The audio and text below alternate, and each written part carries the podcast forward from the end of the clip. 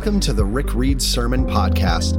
Rick serves as the president of Heritage College and Seminary, where he has the joy of preaching God's Word and training the next generation of preachers. The sermons on this podcast are taken from Dr. Reed's preaching ministry in churches, conferences, and at chapel services at Heritage.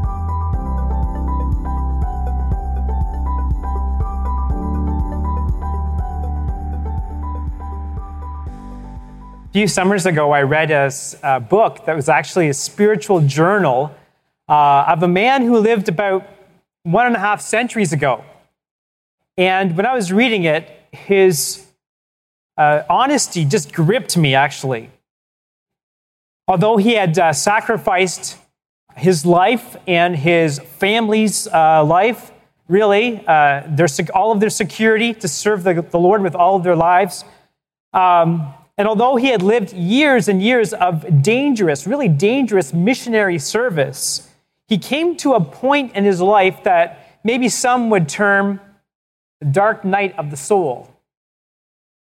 In the past, he had faced uh, some unbelievable family tragedies and he had faced them with courage.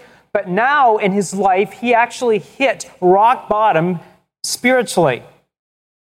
And the guilt the guilt of the sinful baggage that he carried in his heart, uh, it just condemned him. In fact, it so condemned him that he fell into a deep depression. This is how he described his life in his journal. Listen to this. He wrote, Every day, almost every hour, the consciousness of sin oppressed me. Every day brought its register of sin and failure of lack of power.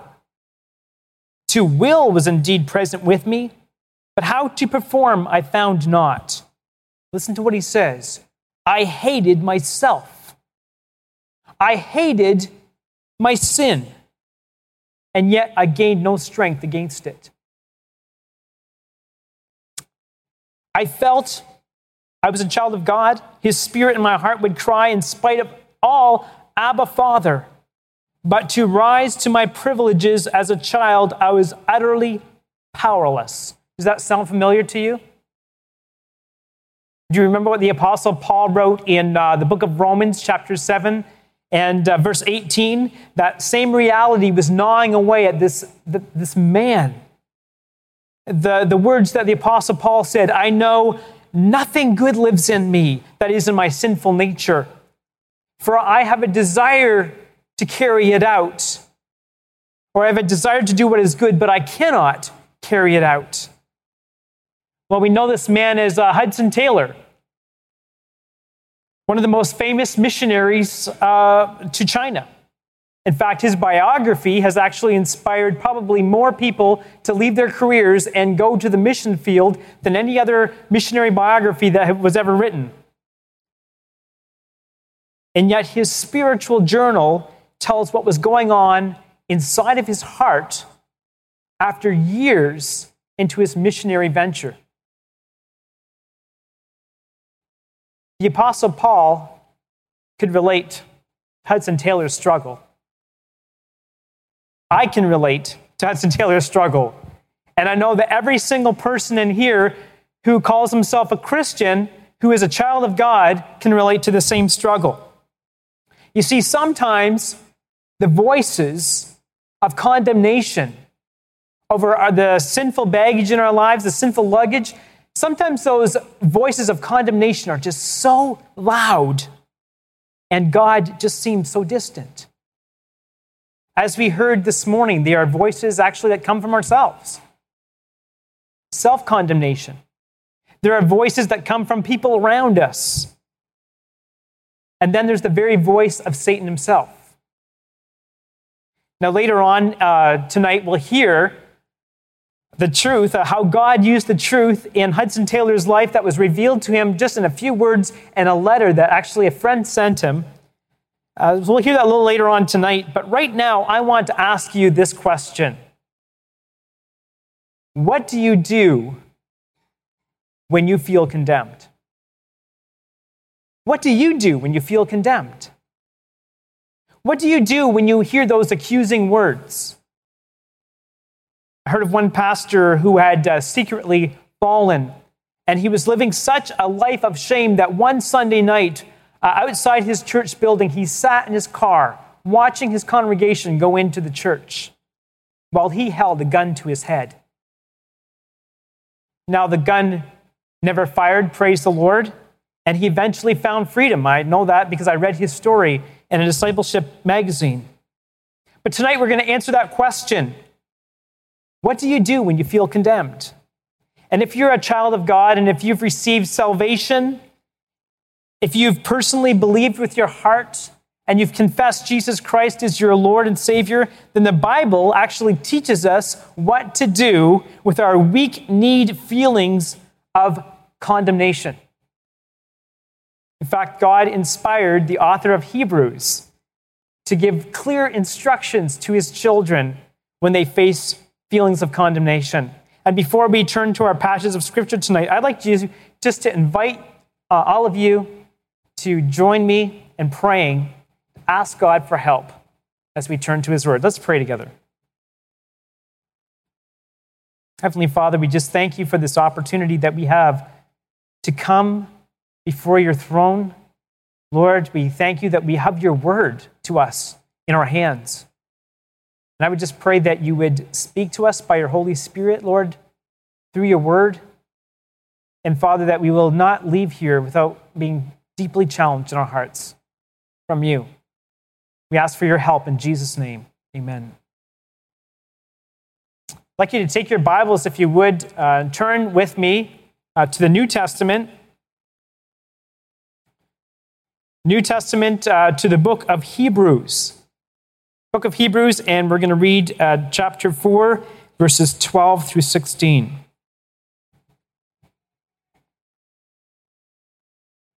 It says, For the word of God is living and active, sharper than any double edged sword.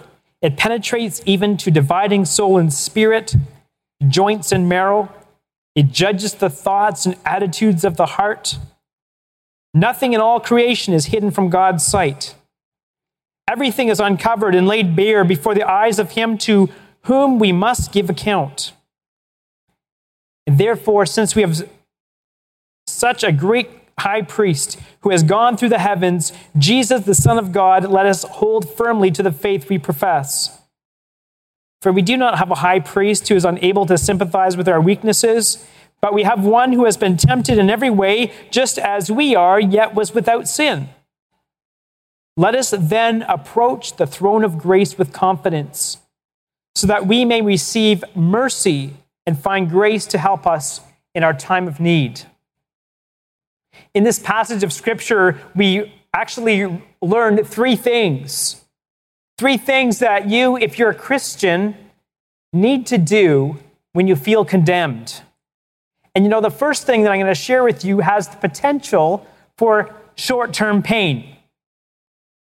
And that is to allow God's word to expose your soul. Allow God's word to expose your soul. Now, why, why would we do that to ourselves? Why would we allow God's word to, to cut us like that? You see, the word of God, the Holy Bible, is not just words on a page, is it? like other man inspired books. No, it isn't any ordinary book, it is God's Word. God's Word is alive. You see that in Hebrews chapter 4, verse 12, it says that the Word of God is living and active, sharper than any double edged sword. It penetrates even to dividing soul and spirit, joints and marrow. It judges the thoughts and attitudes of the heart.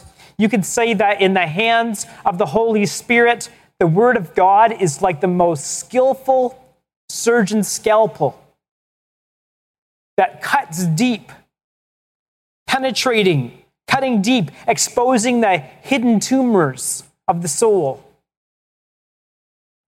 You know, the Bible actually speaks of entire generations entire generations that really didn't have the Word of God. It had been lost. And yet, when copies of Scripture were found by these, by these generations in the Old Testament, people who truly listened to what it had to say, these people wept. They wept over their sin as they were convicted. In fact, uh, do you remember our study of uh, the book of Nehemiah last year for those of you who were with us?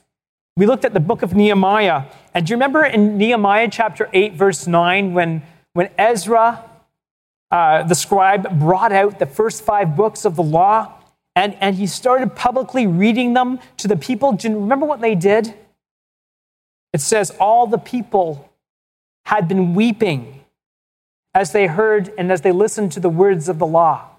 They'd been weeping. Nehemiah and the Levites twice had to tell the people uh, not to grieve, that it was a day of rejoicing. In fact, many years earlier in 2 Kings chapter 22 verse 11, the high priest Hilkiah, he found some of the same books of the scriptures in the abandoned temple of the Lord and he brought them out. And uh, his, his, the secretary of the, of the castle or of the, the kingdom, Shaphan, came out and he brought them to King Josiah and he read them to King Josiah. And you know what the Bible says? King Josiah just tore his robes in anguish and grief when he heard the word of God. But wait a second. I thought that actually that we heard this morning that there is therefore now no condemnation for those who are in Christ Jesus. And that's right. That's absolutely right. But do you remember also what Pastor Rick this morning said that God's goal in our justification is our what? our sanctification. No condemnation for sin doesn't mean no conviction for sin. God is going to convict, convict us of sin because he wants us to become free from it. And as we learn that no condemnation doesn't mean no correction for sin, it doesn't mean no consequences for sin.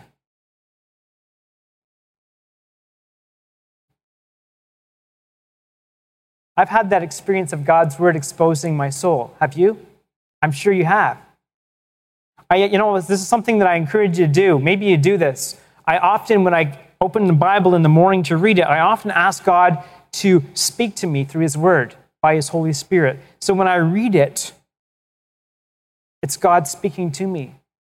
And you know what? Often they are words of comfort, but also often they are words of deep conviction as well. Sometimes they're words that pierce and cut deep. Sometimes the pain actually brings tears into my eyes. Are tears a good thing? Well, they are if they are tears of repentance, leading us to Jesus Christ and not just self pity. Jesus said in uh, Matthew chapter 5, verse 3 Blessed are the poor in spirit, for they will inherit the kingdom of heaven. Expositor D.A. Carson says that the poor in spirit here means those who realize that they are spiritually bankrupt. There are people who humble themselves before God and His Word. Jesus goes on to say in the next verse, Blessed are those who mourn, for they shall be what? Comforted. And I believe that the mourning here talks about when we realize how spiritually bankrupt we are without Jesus Christ, without his spirit helping us. In fact, the book of James continues on with this theme here in uh, James chapter 4, verse 7. He says, uh, Come near to God, and he will come near to you. Wash your hands, you sinners. Purify your hearts, you double minded. And then James adds these startling words. He says, Grieve, mourn and wail. Change your laughter to mourning and your joy to gloom. Humble yourselves before the Lord, and He will lift you up. He will lift you up. Now, this actually goes against a lot of our pop psychology, doesn't it? It goes, it goes against uh, some of our self help teaching that we find in the world. In fact, uh, self help books will encourage us, uh, tell us to ignore any feelings of spiritual inadequacy. And yet, sitting under the authority of God's word takes humility, it takes readiness to allow Him to penetrate our lives and the truth about our sin. It takes us humbling ourselves before the Lord. As Pastor Rick said this morning, it, it actually causes us to own our own luggage, to own our own luggage. And God's word exposes our soul. And you know, often the truth brings grief and shame. And as we're going to learn tonight, it's what we do with those feelings of shame that's important. Here's the distinction. Please hear me on this tonight. We can allow our hearts to be convicted, but if we are saved, if we have a relationship with Jesus Christ, if we've placed our faith in Him as our Lord and Savior, listen to this. We cannot allow our hearts to be condemned. In the book of Matthew, this is kind of interesting. I, when I realized this, maybe you, some of you have realized this already, but at the, at the end of the book of Matthew, the end of uh, chapter 26 and the beginning of chapter 27, we actually have two disciples who back to back had denied Christ. And both of them were filled with absolute remorse when they had realized what they had done. Peter, who denied Christ three times, he went outside and what did he do? When he realized what he had done, what did he do? He went outside and it says he wept bitterly when he was reminded of Jesus' promise, or Jesus actually warning when he gave a promise that he would never deny Christ just a few hours earlier. And then in the very next chapter, Judas, just a few verses later, when he saw that Jesus had been condemned, it says he actually returned to the chief priests and the elders and he confessed, I have sinned, for I have betrayed innocent blood. Peter's shame of his sin led him back to Jesus Christ where he, in repentance, declared his love to Jesus three times. Judas's shame, his self condemnation, led him outside to a cliff where he went and committed suicide. What was the difference? What was the difference? The Apostle Paul describes it this way. He wrote this verse, uh, 2 Corinthians chapter 7, verses 10 and 11. Godly sorrow brings repentance that leads to salvation and leaves no regret. But worldly sorrow brings death. See what this godly sorrow has produced in you what earnestness, what eagerness to clear yourselves, what indignation, what alarm, what longing, what concern, what readiness to see justice done. At every point, you have proved yourselves to be innocent in this matter. You see the difference there between godly sorrow and worldly sorrow. Godly sorrow brings repentance that leads to salvation, that leaves no regret. But worldly sorrow brings death. Worldly sorrow is actually selfish and leads to self pity. Godly sorrow causes us to humble ourselves before God, allowing Him to lift us up. Worldly sorrow is prideful, it causes us to feel sorry for ourselves. I just wanted to make uh, one aside here, which is I just wanted to, to digress just for a moment and uh, just uh, clarify something. Once in a while, we struggle with guilt that is not based on sin. And that's what we call false guilt. Now, this guilt is based on life circumstances, uh, circumstances that are beyond our control. And in this in these situations as well, we need to actually evaluate our guilt in light of what God says in his word. Here's an example. I have a friend who is actually driving at night when all of a sudden a young man bicycled right in front of him. He had no time to put on his brakes and hit him and instantly killed him. And the guilt that comes in a situation like that to a motorist or a, pay, or a parent who loses his or her child in, in a horrific accident, often that brings false guilt, which the truth of God still has to heal. Even the false guilt must be exposed to the penetrating light of God's word. And those are not the feelings of guilt that I'm actually speaking of tonight, so I don't want to confuse that. Tonight, I'm speaking about the guilt and the shame that comes from our sinfulness, which is exposed by God's word. You need to allow God's word to expose your soul, which means What does that mean? What does that mean? It means spending time in God's Word absolutely every day, reading it, praying over it, allowing God to speak to you through it. And that's where we start. And yes, when God shines the light of his, uh, the light of His Word and His truth onto our life, our, our soul is really exposed for what it really is. And sometimes, sometimes we grieve over that. And like I said earlier, grieving is okay if it leads us to Jesus, as it did with Peter. But sometimes we allow voices of condemnation to come into our hearts and into our minds. Sometimes we feel like we've lost hope. And now the author of Hebrews directs you and I to the only person who can give us hope when we feel condemned. You see, when you and I feel exposed, laid bare before the most righteous, holy God, to whom you must give account, when you're tempted to feel overcome by feelings of condemnation, the author of Hebrews directs us to accept God's Son as the perfect mediator for your life. He has that role as your perfect mediator. Let's take a look at that uh, in the next couple of verses there. Verse 14, Hebrews chapter 4. Listen to this. Therefore, since we have a great high priest who has gone through the heavens, Jesus, the Son of God, let us hold, hold, firmly to the faith we profess. For we do not have a high priest who is unable to sympathize with our weaknesses, but we have one who has been tempted in every way, just as we are, yet was without sin. Isn't that amazing? Do you see that? Now, to understand the role of the high priest in the Old Testament, uh, and that the author of Hebrews is alluding to here, we turn to Leviticus chapter uh, 16, verses 15 and 17.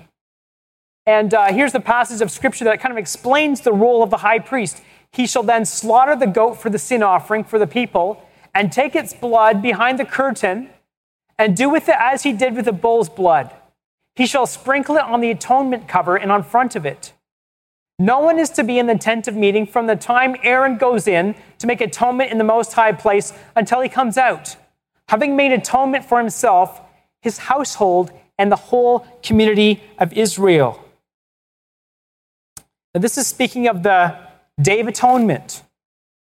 When the high priest, he would enter the most holy place, which was uh, one third of the tabernacle, behind the curtain, and he would make a sacrifice of an animal that would pay the death penalty for himself, for his family, and for the sins of the nations. You see, under the old covenant, before Jesus came, those from the nation of Israel, God's holy, chosen people who had sinned, they had to bring in a perfect animal to their priest. This priest served as a mediator between God and man. And it was such it was such a sacred time, and yet it was a scary time for the Israelites. In fact, they, as you read in that passage of scripture, they could not enter the most holy place. They couldn't even enter the tabernacle during this time. If things didn't go well, and God uh, didn't accept the sacrifice, the high priest might die. And you know what they actually did? They actually used to tie bells on the fringes of the uh, high priest's garment, they would tie a rope around his ankle and they'd leave it out uh, outside the tabernacle. And if they actually uh, stopped hearing those bells ringing, they were in trouble. And what would they do? They would take that rope and they would pull out the lifeless body of the, of the high priest. That's how serious this was. That's under the old covenant. And now, under the new covenant, the author of Hebrews teaches us that Jesus Christ is our great high priest. But unlike the yearly sacrifice that the high priest had to make it under the old covenant, his sacrifice was a perfect, sinless sacrifice. Perfect, absolutely. It was the all time one sacrifice for all sins, for all humanity. It was a sacrifice that all the sacrifices of the Old Testament pointed towards. Hebrews chapter 9, verses 11 to 15 explains this to us. If you'll take your Bibles and just turn a few pages over to Hebrews chapter 9, verses 11 to 15, kind of explains it in more detail here. When Christ came as high priest of the good things that are already here, he went through the greater and more perfect tabernacle, that is, not man made, that is to say, not a part of this creation.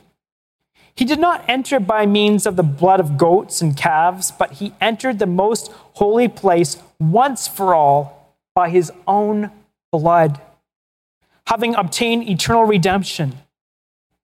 The blood of goats and bulls and the ashes of a heifer sprinkled on those who are ceremonially unclean sanctify them so that they are outwardly clean. How much more then will the blood of Christ, who through the eternal Spirit offered himself unblemished to God, cleanse our consciences from acts that lead to death, so that we may serve the living God? For this reason, Christ is the mediator of a new covenant that those who are called may receive the promised eternal inheritance now that he has died as a ransom to set them free from the sins committed under the first covenant. The apostle Paul repeated this truth in 1 Timothy chapter 2 verses 5 and 6. 1 Timothy chapter 2 verses 5 and 6 says for there is one God and one mediator between God and men, the man Jesus Christ who gave himself as a ransom for all men, the testimony given in its proper time. And this, my friends, is the best news for God's children. Because even when our hearts feel condemned, we hang on to faith, believing that Jesus, who is the Son of God, declared as the creator in Hebrews chapter 1, who went through the heavens. He made it all the way to the throne of God, who is now our high priest in the heavenly sanctuary. And Jesus is not only perfectly qualified as our mediator, but he also knows the temptation that we face. And he can truly sympathize with our weakness as human beings. He is able to understand us.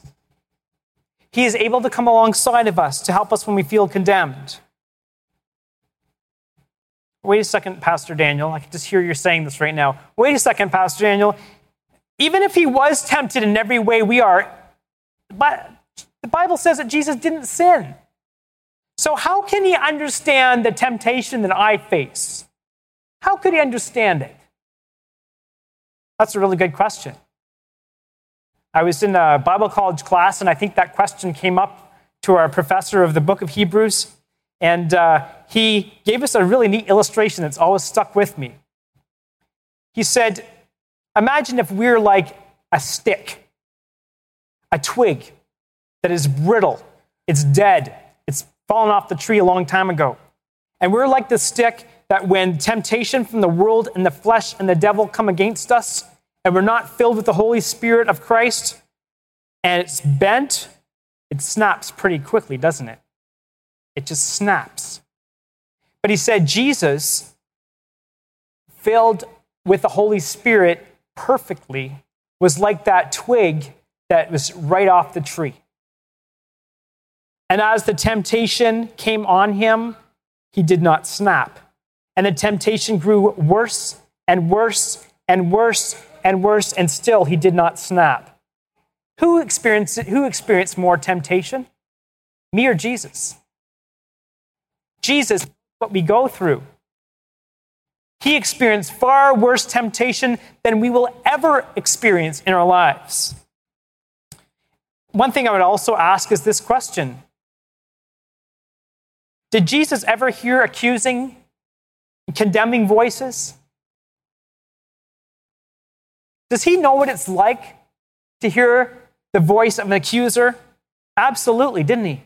From the Pharisees and ultimately the crowds, the mobs that, that yelled at him, crucify him.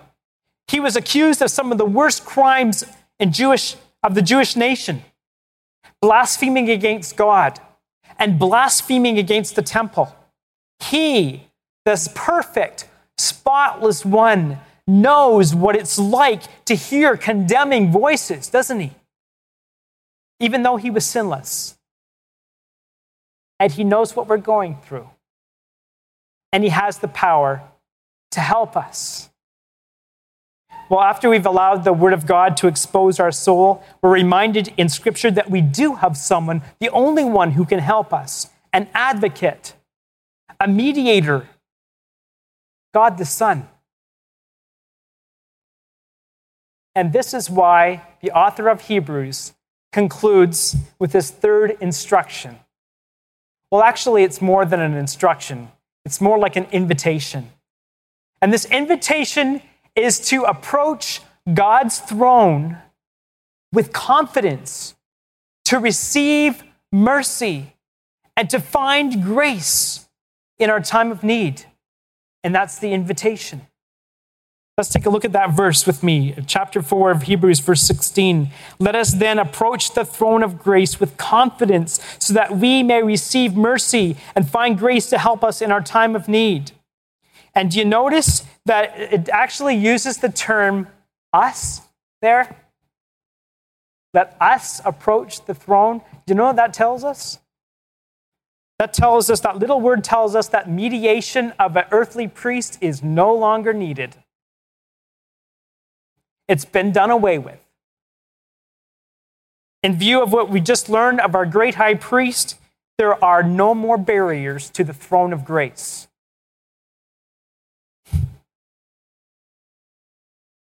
Jesus stands at the throne of God, beckoning for us to approach the throne of grace. And you notice it actually says that we're to approach the throne of grace with confidence, not with timidity. It doesn't mean that we come quaking in our boots or groveling before God or feel that there's anything that we could possibly do to appease a holy God. Jesus has already done it all. He's already done it all. And that's how much God loves you. He sent his own son. That's how much he loved you. Who, in perfect obedience to his Father, listen to the things that Jesus did in perfect obedience to his Father. He endured the cross as a sacrifice for our sins. He suffered the wrath of God against the sin of humanity. He paid the price of our sins. He paid the ransom himself. He went through the heavens to the earthly or to the heavenly sanctuary, and he is standing before God, God's throne, and he's beckoning us to approach the throne of grace. My friends, that's the best news ever. That's the greatest news ever. Pastor Rick mentioned this morning that there's actually someone else standing at the throne, too. His name is Satan. He's the fallen archangel who already stands condemned, and he had, knows that he has very little time left. And I know that this seems odd that he would actually be granted access to the throne of God. But even Satan is on a leash. Even Satan has to report to God. The Bible says that he takes great joy in pointing out the sins of God's people. Job chapter 1 says he roams through the earth, going back and forth. And then he goes and accuses people before God. Revelation chapter 12, verse 10 says he's called the accuser of the brethren, who accuses them before God day and night. He's relentless. He does not give up. That's how much he hates God's children. And yet, even with him standing there accusing us, we can approach the throne with confidence. Why is that? Because Jesus is standing there. Jesus is standing there. We sometimes hear Satan's voice, don't we? Ridiculing us, shooting arrows of doubt into our hearts, saying, Look at what you did. Look at what you did. God must not love you anymore he says to God, You're not going to let him get away with it, are you? You're not going to let her get away with it, are you? Look, God, he broke your own law. Look, she broke your own law. And you, you stand condemned. You stand condemned. And the words ring in our ears. Have you heard it? I've heard it. And then you look to Jesus, who's standing there and he's beckoning you to the throne. Daniel, Steve, Mary, don't listen to him. Don't listen to him. I paid the price. I already paid the price. I know you intimately. I understand your weakness. I know what it means to stand accused. Yes, you sinned. Yes, you exposed. You feel exposed before the Creator who is infinitely holy. But Daniel, my Father loves you. I love you. He sent me, God sent me to pay the ransom. I took your place. I paid the penalty for your sin. I took your condemnation. Come. Come before the throne to receive mercy and to find grace in your time of need. And so we come. And so we come. And Jesus helps us because he's our great high priest in whom we have confidence. His power as the Son of God and his crossing the heavens before us point to his power to help us. Hebrews commentator Leon Morris writes this. He says, We need mercy because we have failed so often, and we need grace because service awaits us in which we need God's help. And we do receive mercy, and we do find grace to help us in our time of need we don't get what we deserve. Instead, we get his blessing and his favor, the favor of God that we didn't even earn. Why? Because he loves us more than we could ever imagine. And you know what happens as a result? You know, don't we? Don't you? We worship. We glorify God. We magnify him for his greatness and for his love towards us. Our mourning over sin turns into songs of praise. Our hearts overflow with joy. We write praise hymns and we write spiritual songs and we sing and we sing and we sing.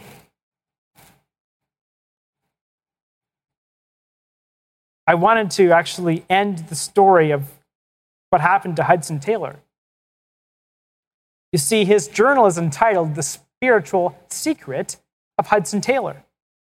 Something incredible happened. At the height of his self hatred, one line from a letter that was sent from his homeland came to him and stood out. And this is right from his journal. He writes When my agony of soul was at its height, a sentence in a letter from dear McCarthy was used to remove the scales from my eyes, and the Spirit of God revealed the truth of our oneness with Jesus as I've never known it before. That's what happens, doesn't it? The Spirit of God helps us. McCarthy, who had been much exercised by the same sense of failure, but saw the light before I did, wrote, I quote from memory, but how to get faith strengthened? Not by striving after faith but resting on the faithful one. You know, his entire life changed instantly as a result of what the Holy Spirit did at that moment when he read that sentence. Everything that he'd already learned about Jesus Christ all came together at once. Who Jesus was in his life, what Jesus had done for him. And you know what? He had worked hard as a missionary, but his entire life changed. He was filled with unexpressible joy. Shortly after this time, his wife actually passed away.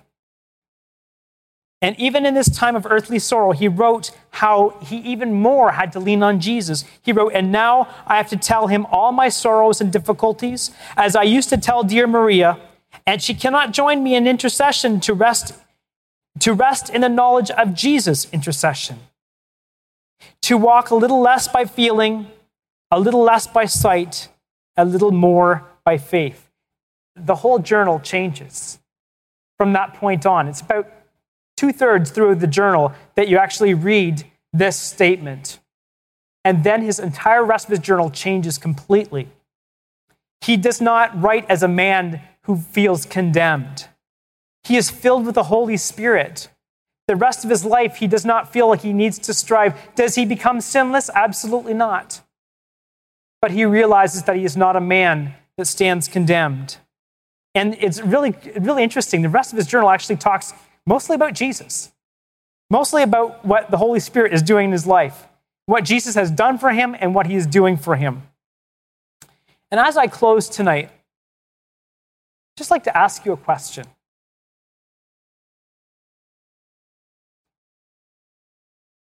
We've heard a lot of amazing things today, both this morning, through God's word this evening. This is an important question. Do you believe what you've heard today? Do you believe it? Do you really believe it? That if you have received Jesus Christ as your Lord and as your Savior, that you're no longer condemned? Do you believe that Jesus Christ paid the penalty, has gone through the heavens, who is standing at the throne of God, interceding as your mediator before God, the Holy Father? Do you believe that on this basis that you can approach the throne of grace with confidence? Because if you really do believe it, if you really believe that, brothers and sisters in Christ, you should be the most joyful, courageous people on the face of the planet. And let me just say this if this truth becomes internalized in all of us, if we truly believe it, when we wake up in the morning, our heart should be singing, and it will be singing as we approach the throne of grace with confidence. We will become the most joyful people in the world. Let's uh, close in word of prayer, and then I'll ask Randy to come back up. No?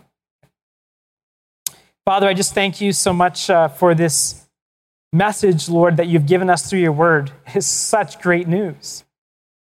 Lord, I just pray that you will help us overcome our unbelief. Lord, that we will not listen to those words of accusation. Yes, that we'll be convicted by your word, but Lord, that, that conviction will bring us to the cross will bring us to what you did for us, the price that you paid. And Lord, may it bring us to your throne with confidence that we can, we can receive mercy, Lord, that we can find grace in our time of need. And I just want to say thanks, Lord. Thanks for speaking to us tonight. And I just pray, Lord, that we will go out of this place, Lord, after today, changed, encouraged, filled with your joy. I pray this in Jesus' precious name. Amen. For more information on Heritage College and Seminary, visit the school's website at discoverheritage.ca. To stay connected with the Reeds, visit their website at rickandlindareed.com.